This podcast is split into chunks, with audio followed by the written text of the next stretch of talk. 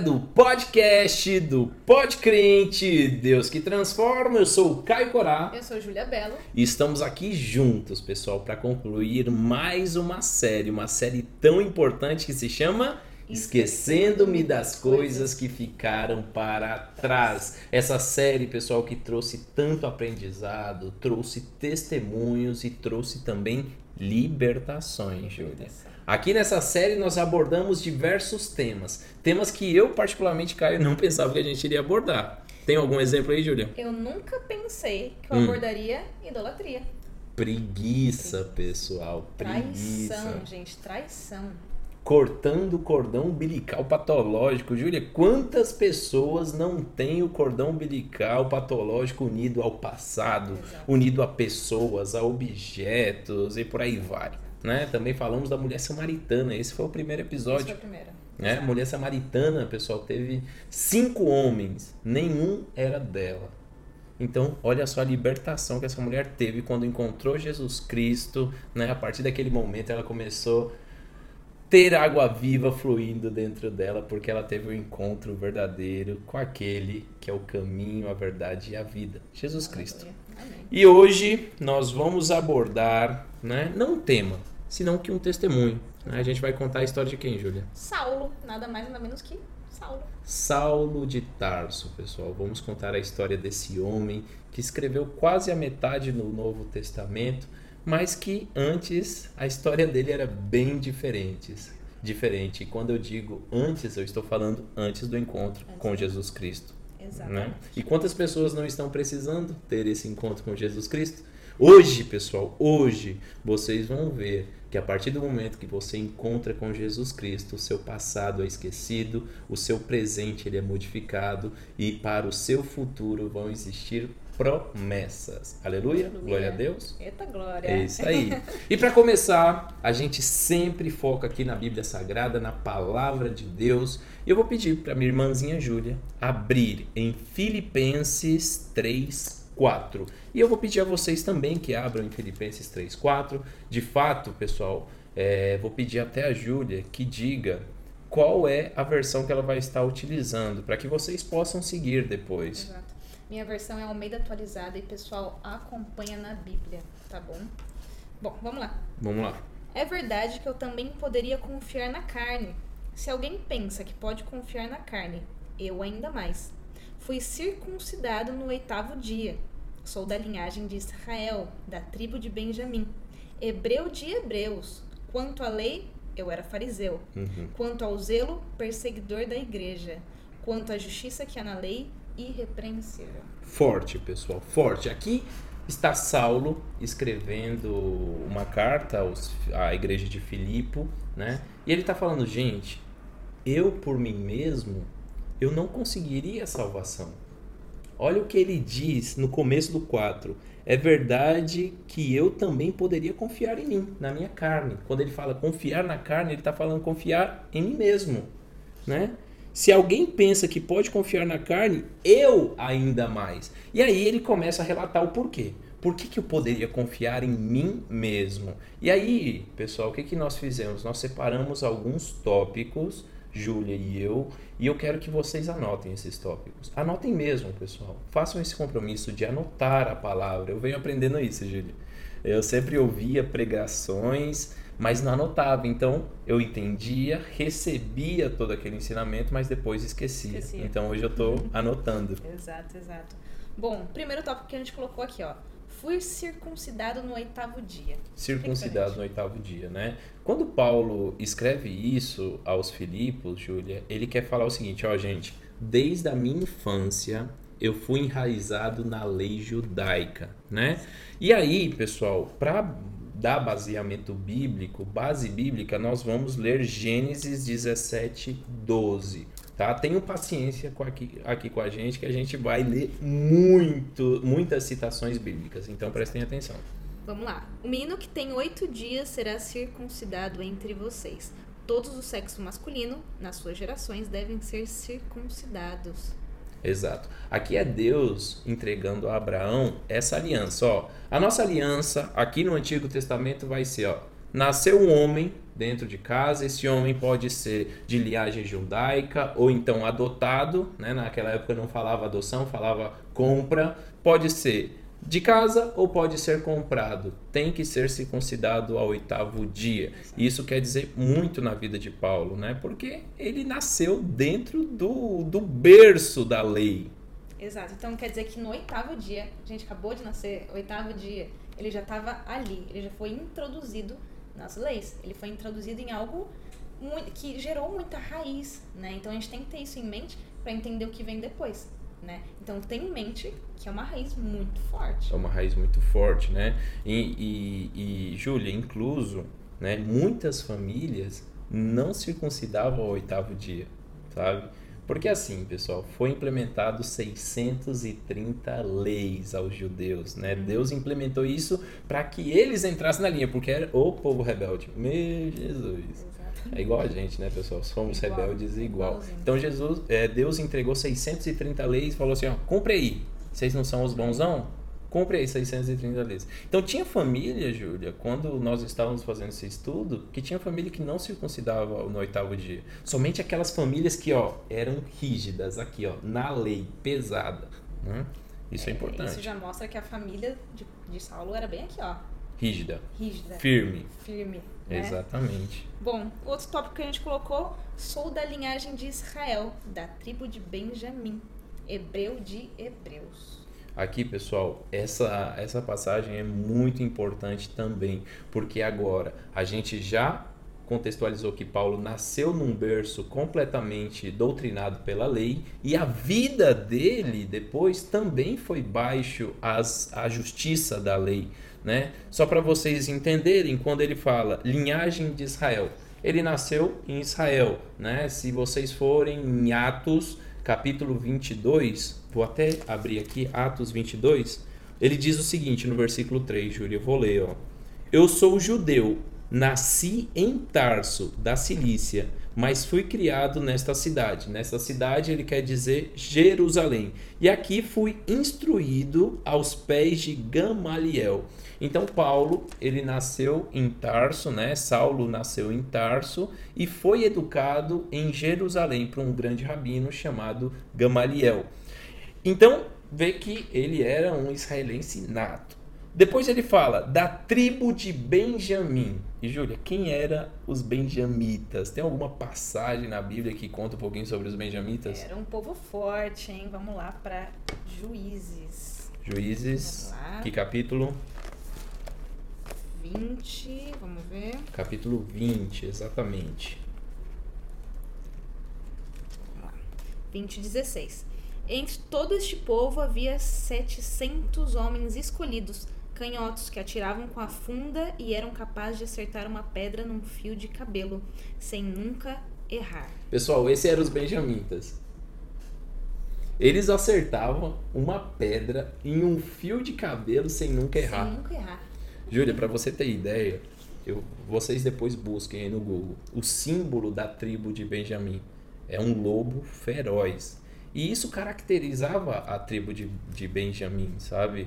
É, eles eram lutadores natos. E por eles serem tão bons a esse ponto de lutar com as duas mãos, eles eram ambidestros, uhum. ao ponto de acertar um fio de cabelo com uma pedra, por serem tão bons, eles eram arrogantes, eles eram soberbos, só para contextualizar, Juízes 20, Juízes 20 traz a guerra civil das 12 tribos contra a tribo de Benjamim. Sim. Por quê? O que, que aconteceu?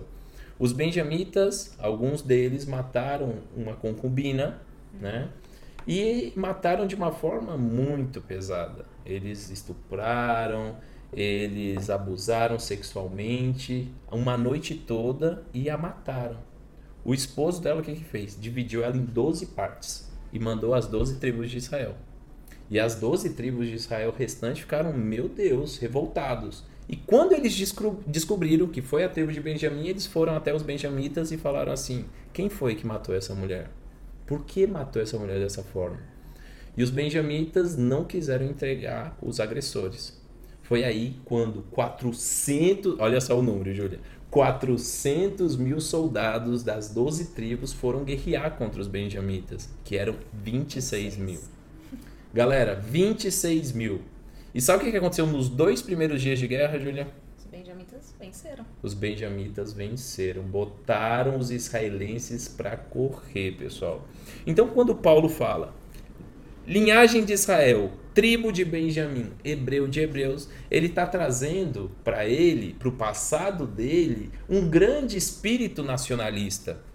Né? O que, que é, Caio, ter um espírito nacionalista? É ter um espírito soberbo, de achar que a nação, que a tribo que ele nasceu, que o país que ele nasceu, era muito superior aos outros. Fora que é um homem que veio de uma tribo de guerra, né? Uma tribo preparada, uma tribo que tem história com isso, uma tribo que é soberba, né? No quesito guerra. Eles eram poderosos, gente, 400 contra 26 mil, 400 mil contra 26 mil. Então, assim, imagina isso, né? Além de vir de um lugar, de uma família tão enraizada nas leis, ainda tem essa questão de da soberba por conta da guerra, por conta da força, né? Da arrogância, é Sim. verdade. É, e de fato, Júlia, é, no, no século XX, a gente tem um grande exemplo de nacionalista, né? Por exemplo, hoje nós não temos vídeos da época de Paulo, da época dos benjamitas, das doze tribos de Israel, mas nós temos uma história bem debatida de uma pessoa, de um homem que foi o extremo do nacionalismo, que foi Adolf Hitler. Exato. Então, quando ele fala que hebreu de hebreus, ele tá falando, eu sou a nata. né? eu era a nata. E o Hitler, que ele vai fazer, é falar da raça ariana, é falar da nata. Então, tudo que é extremo, né? E a gente pode ver isso aqui, essa questão de ser a nata, de ser lá em cima. né? Exatamente, Júlio. E, conta, e trazendo para os dias de hoje, né? É, por exemplo, eu tive a minha época fora da igreja, né? Graças a Deus eu não passei o que Saulo passou, que foi enraizado fora da igreja de Cristo, né? É, mas eu, eu quando leio tribo da, de Benjamim, hebreus de hebreus, teve uma época da minha vida em que meu coração estava muito duro, em que eu falei assim, ó, tudo nessa vida depende de mim, né? Tudo nessa vida depende de mim. Você teve algo assim, Júlia, também Eu no seu muito- passado? Eu era muito soberba, né? Quando a gente não tem Deus, a gente não enxerga isso, a gente fala que é no nosso braço. E a soberba vem, porque muitas vezes Deus nos dá algumas características, a inteligência, por exemplo, e a gente fala, não, é meu, né? É meu, eu consegui. Foi lendo, foi Foi estudando. lendo, foi estudando, mérito meu, oxe. E aí vem a soberba, vem essa questão de grandeza, né? Então, tive isso também. E a gente sabe que não é assim, né, Júlia? Porque é, é muito engraçado, é, isso eu tô abrindo aqui no podcast agora para vocês. É, os quatro primeiros anos da minha faculdade, pessoal, foi muito fácil. Passei o primeiro ano muito fácil, passei o segundo ano muito fácil, o terceiro, e quando chegou no quarto, quando eu falei assim, não, Todo mundo falava, o Caio é CDF, o Caio estuda e aprova, o Caio ó, nem estuda direito e aprova. E Júlia, é, ao ouvir esses comentários, por mais que você não tenha percepção daquilo, mas aquilo acaba sendo incrustado no seu coração. E aí é o momento em que você vai esquecendo de Deus. Você vai falando, não, é, é verdade isso que a galera tá falando, eu sou o maioral, eu sou o topper dos toppers, aqui ó, e pode mandar as matérias aí que eu aprovo tudo. Mas Deus vem me mostrando ao contrário, Júlia. Chegou um tempo em que não foi pra frente. E aí, enquanto eu falei, opa, não é na força desse bíceps aqui não. É na força do Deus Todo-Poderoso. E vai te envaidecendo, né? Então imagina Saulo. Ele que era sempre da raiz ali, que era de uma soberania, era nata, ele ouvia esses comentários, ele via que o povo via isso nele. Né? Meu Deus, é a nata. Então, quanto ele não se envaideceu com isso também, assim como a gente. É, e, e, e outra frase aqui, né, que, que aporta muito, corrobora com o que você diz, é quando ele diz aqui, ó, Hebreu de Hebreu, quanto à lei, eu era fariseu. Será que os fariseus eram envaidecidos? Será? Muito. Olha pra gente, pra vocês entenderem um pouco melhor. Jesus está falando quem eram os fariseus. Mateus 23, 4. 3, 4, vamos lá.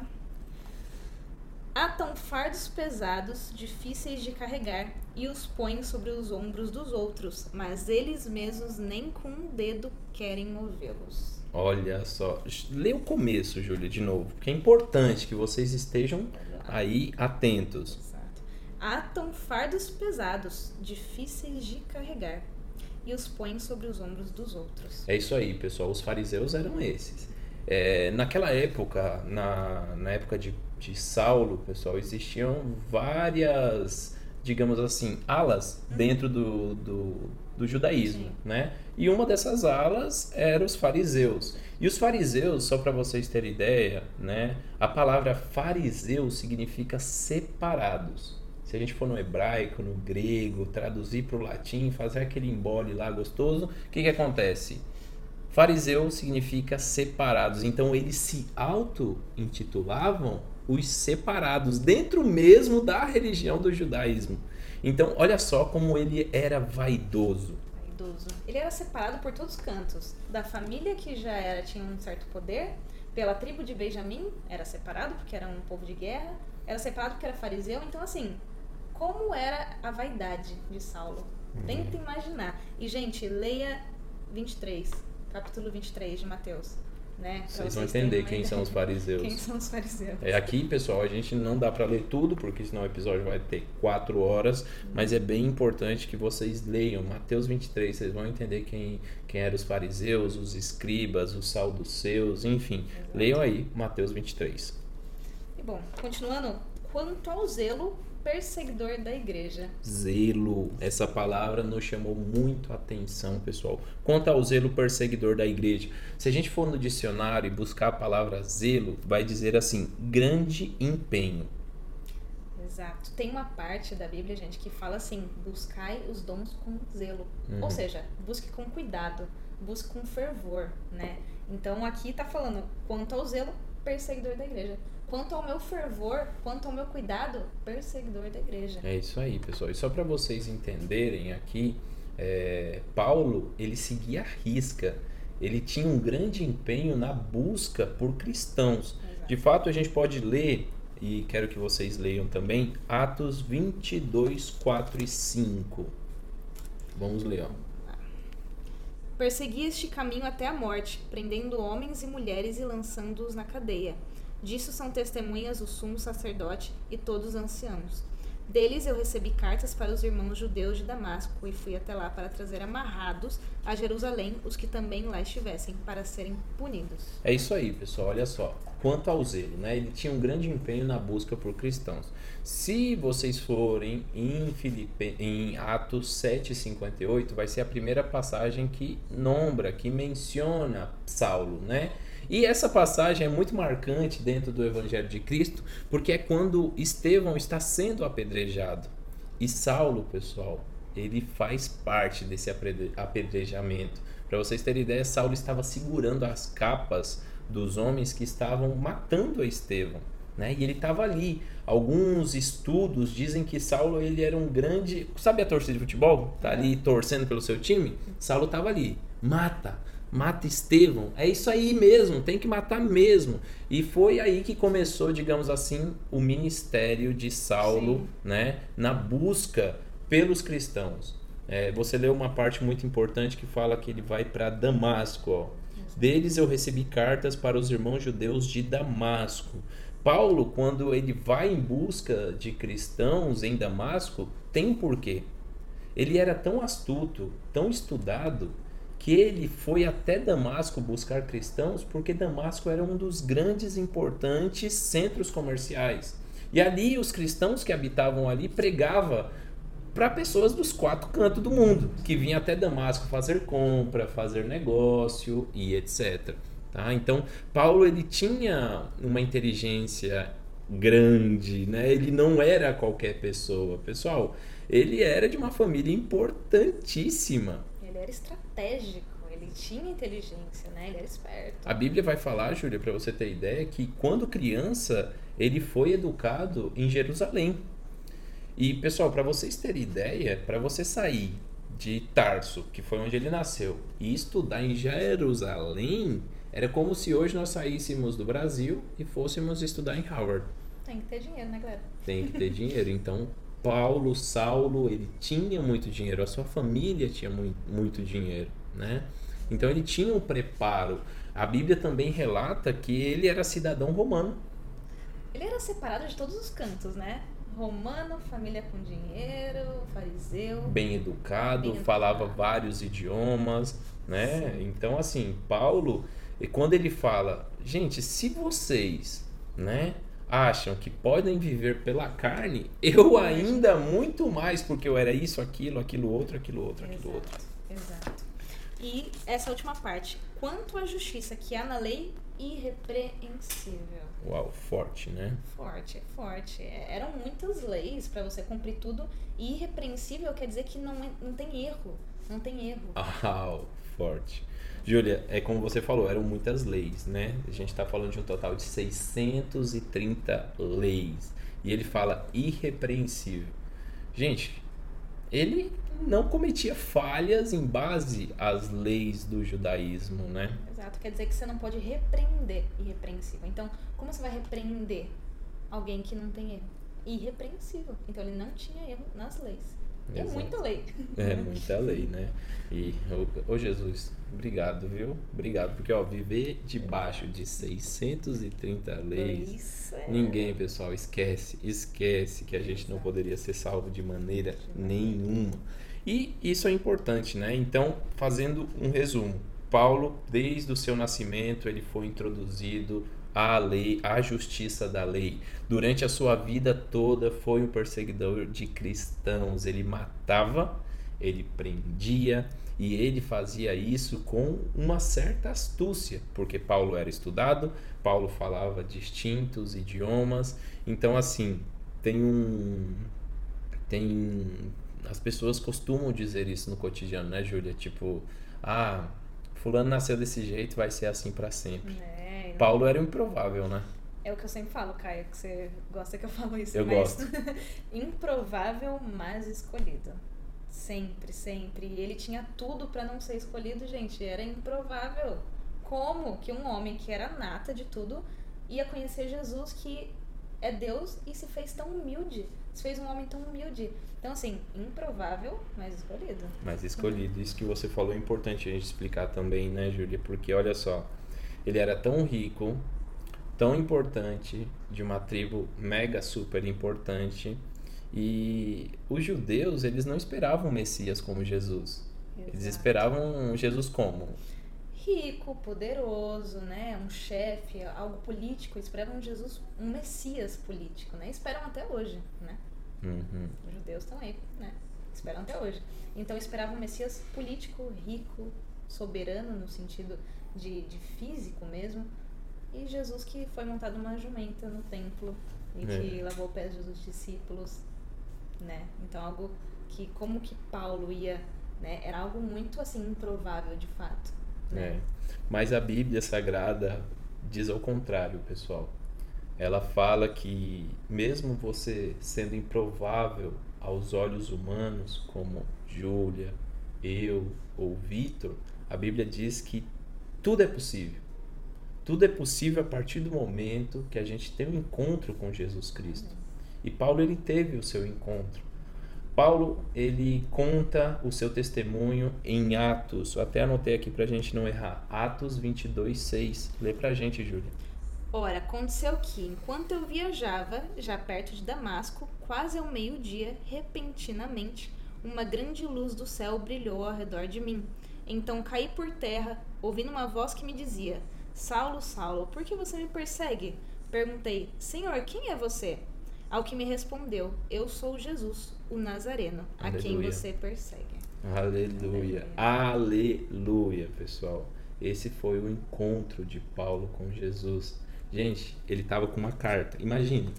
Tava ele aqui com uma carta escrita, ó, você tem autorização para prender todos os cristãos que você encontrar em Damasco pregando o evangelho de Jesus. E tava ele caminhando, não sozinho, porque sozinho. Paulo tinha uma milícia. Uhum. Júlia, a gente tem que entender que Saulo ele era uma, uma pessoa importante dentro do judaísmo, pessoal. Poder, gente. Ele tinha poder, ele tinha uma milícia a cargo dele para falar, ó, prenda aquele ali, aquele ali mata, aquele ali bate e bom. E no deserto, no caminho para Damasco, ele tem o um encontro com Jesus, né? A Bíblia relata que essa luz era tão forte, e quando ele olhou para os céus, ele viu Jesus Cristo e Jesus falou diretamente com ele, Uhum. né? Paulo, por que tu me persegues? né? Exato, exato. E Júlia, agora sim, uma pergunta. Por que Paulo, sendo um improvável, né?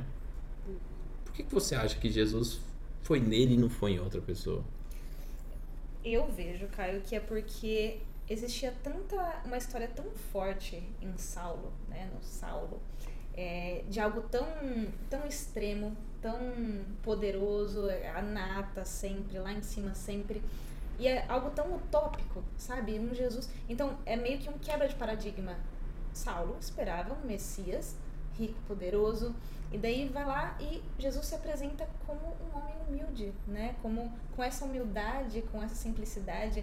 Então, para mim é, é realmente essa questão de ser algo improvável e por essa quebra, para servir de testemunho para o que hoje acontece, né? Exatamente. Eu concordo isso que você falou, Júlia, e eu agregaria o seguinte: Paulo, ele era empenhado em tudo que ele fazia. É verdade. Paulo ele servia de todo o seu coração. Enquanto ele estava ali na, sobre a lei, sobre a justiça da lei, né? Ele fazia isso com um empenho. Exatamente. E, e eu acredito que Jesus olhou para ele e falou: a partir do momento que ele conhecer o caminho correto, a verdade, ele vai fazer isso, porém agora da forma correta, porque Jesus diz: eu sou o caminho, a verdade e a vida. Então, a partir do momento que Saulo descobriu o caminho, a verdade e a vida, a vida dele deixou de, de, de, de ser de um perseguidor de cristão, deixou de ser Saulo e passou a ser Paulo. E olha só que interessante, é, o título desse capítulo 3 de, Hum. de Filipenses é A Verdadeira Justiça. É verdade. Então, Saulo aqui descobriu a verdadeira justiça. O que ele vai se empenhar agora? Pela verdadeira justiça, o caminho, a verdade e a vida, É. né? Então, ele realmente sempre foi muito empenhado, né? É. E Jesus viu nisso graça, né? Ele viu, olha só, e se usasse para algo que é a verdadeira justiça, que sou eu, Jesus Cristo. Amém. E, pessoal, Jesus ele tá falando com você que está vendo esse vídeo. Amém. Jesus quer fazer dos seus dons, que talvez você utiliza para outra coisa, para fazer, quem sabe, coisas ruins. Jesus está te chamando hoje para você ter um verdadeiro encontro com Ele. Para você pegar esses dons que Ele te deu e falar, filho, comece a usar esses dons para conquistar almas. Jesus quer te chamar para ser um pescador de homens. O Vitor fala muito disso. Deixe de ser pescador de peixes e venha ser pescador de homens. Ele sempre cita essa passagem bíblica. Então, Deus, mediante a sua voz, mediante a sua fala, você que fala muito bem, mediante você, professor, mediante você, mãe, mediante você que é um grande organizador, ele quer pegar esses dons e quer que você aplique esses dons para conquistar almas para Jesus. Porque o tempo vindouro já vem, Júlia. Ele tem pressa, gente. Deus tem pressa. O tempo vindouro tá aí. E ele tá resgatando pessoas. Então, ouvindo a voz do Espírito, não endurecerá o vosso coração. Aleluia. E bom, Caio, tem uma continuação aqui. É, Filipenses 3,7. Vou ler aqui pra gente. Pessoal, muita atenção nisso. Escutem. Sim. Mas o que era para mim, mas o que era para mim era lucro. Isso considerei perda por causa de Cristo. Na verdade, considero tudo como perda, por causa da sublimidade do conhecimento de Cristo Jesus, meu Senhor. Por causa dele, perdi todas as coisas e as considero como lixo, para ganhar a Cristo e ser achado nele, não tendo justiça própria, que procede de lei, mas aquela que é mediante a fé em Cristo, a justiça que procede de Deus, baseada na fé. Aleluia, palavra de Deus. Pessoal, Filipenses 3, a partir do 4 até o 9. Pessoal, Paulo ele fala: gente, eu era rico, eu era bem estudado, eu era da nata das natas, mas isso hoje eu considero um lixo. Como lixo. Por quê? É muito forte. Gente, não vale. Tudo é vaidade. Vaidade, vaidade, tudo é vaidade. Se você for ler lá em Provérbios, vai falar sobre isso, Eclesiastes, tudo é vaidade. E Paulo aqui ele entendeu, olha, tudo isso é como lixo para mim. Nada vale. O que me vale é a fé em Cristo Jesus e o que ele está me proporcionando espiritualmente. Né? Aleluia. Júlia, eu vejo essa parte de Paulo, esse que você leu do 7, o 8 e o 9, como a minha vida. Durante quase 29 anos, vamos dizer 28 anos, né? Eu vivi muitas coisas. Conquistei coisas, conheci pessoas, comprei coisas. Mas ó, Júlia, hoje eu não trocaria nada do que eu vi esses oito meses da minha vida, né? Pelo que eu vivi no passado. Então, quando Paulo fala, gente, tudo aquilo era lixo, dinheiro, fama, estudos, tudo era lixo. Eu me encontro nessas palavras, porque, Júlia, eu não quero voltar. É como diz o salmista: me deixe ficar todos os dias neste lugar. Amém. Acredito que você passou algo parecido. Com certeza. É uma pessoa que sempre viu muita. Eu sempre tive essa questão de, de ser inteligente e sempre, tipo, correr atrás das coisas e tudo era na força do meu braço, que eu, a glória era para mim, né? Então, você trocar a glória sua para a glória de um Deus que eu nem acreditava que existia, sabe? Então é algo muito utópico, mas é aquele negócio, Caio. Improvável, mas escolhidos. Aleluia, né? Júlia. Então, nós éramos como Saulo aqui, que ele está descrevendo, mas hoje somos como Paulo, que fala que tudo aquilo era lixo. E eu considero como lixo tudo que eu vivia. Mas hoje eu vivo a verdadeira felicidade, e a verdadeira vida, e a verdadeira justiça, como diz o título desse capítulo. Né? É isso aí, Jesus Cristo. Exato. Então, pessoal, essa série ela teve esse intuito, né? Contar pecados, contar histórias do passado e contar né, mediante o testemunho de Saulo, né, que virou Paulo, virou Paulo. né, contar o testemunho dele que essas coisas elas podem ser esquecidas, independente do que você fez, né, eu vou falar algo forte, você pode ter matado, você pode ter roubado, você pode ter sido um mau filho, você pode ter sido até hoje um péssimo esposo, né? Tudo isso, pessoal, se apaga a partir do momento que você tem um encontro com Jesus Cristo. Né? E eu quero te fazer um apelo. Deus colocou isso no meu coração e eu quero fazer um apelo. Né? Quero que você faça uma oração. Seguinte, Jesus, no seu secreto, você sozinho, precisa ser nem na igreja, né? Mas depois vai procurar a igreja. Mas não precisa nem ser na igreja. Mas aí, ó, onde você está agora, você coloca a mão no seu coração e fala: Jesus, a partir de hoje eu entrego o meu corpo, a minha alma e o meu espírito para que você faça a obra, para que você modifique o, tem que, o que tem que modificar, para que você borre, para que você apague o meu passado, escreva um futuro e modifique o meu presente. Pessoal, a partir do momento que você fazer essa oração, Jesus ele começa a operar na sua vida. E aí se prepara, meu irmão que as coisas vão mudar de forma radical. Foi assim comigo, foi assim com a Júlia. E Jesus, eu sempre falo, Jesus, ele é um cavalheiro, gente, ele vai bater na porta, cara. Então, você ouvindo esse bater de porta que é tão suave, né? Qual é o som de quando ele bate na porta, né? É algo suave. Então, quando você ouvir isso tão suave, abra. Aleluia. Abra, que vai ser a melhor coisa que vai fazer na sua vida, te garanto. E pessoal, isso quem tá falando não é a Júlia, não. não é eu. É aqui, ó. Palavra de Deus. E para te provar isso, vai lá em Filipenses, Júlio, e lê pra gente o versículo 3, 3, o capítulo 3, o versículo 13. 13.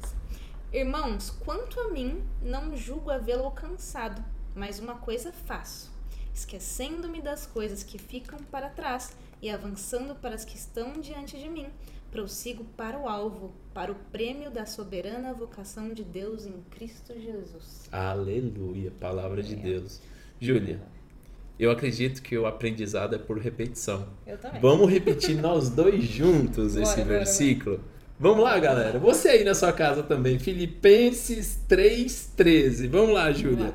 Irmãos, Quanto a mim, não julgo havê-lo alcançado, mas uma coisa faço, esquecendo-me das coisas que ficam para trás e avançando para as que estão adiante de mim, prossigo para o alvo, para o prêmio da soberana vocação de Deus em Cristo Jesus. Amém. Palavra de Deus, pessoal. E esse foi mais um episódio do Deus que Transforma. Júlia, o que, que a galera tem que fazer? Gente, compartilhar, fazer o id. Vamos lá, faz o id, compartilha, curte. Tá vendo uma pessoa que tá precisando, Uhum. né? É, manda, né? Faz o id aí e, bom, compartilha, curte. Se inscreva no canal e tudo mais. Júlia, um beijo no seu coração. Você Tamo também. junto. Esse é o Deus que transforma, pessoal. Aqui ninguém para. Prosseguimos para o alvo e até mais. Thank you.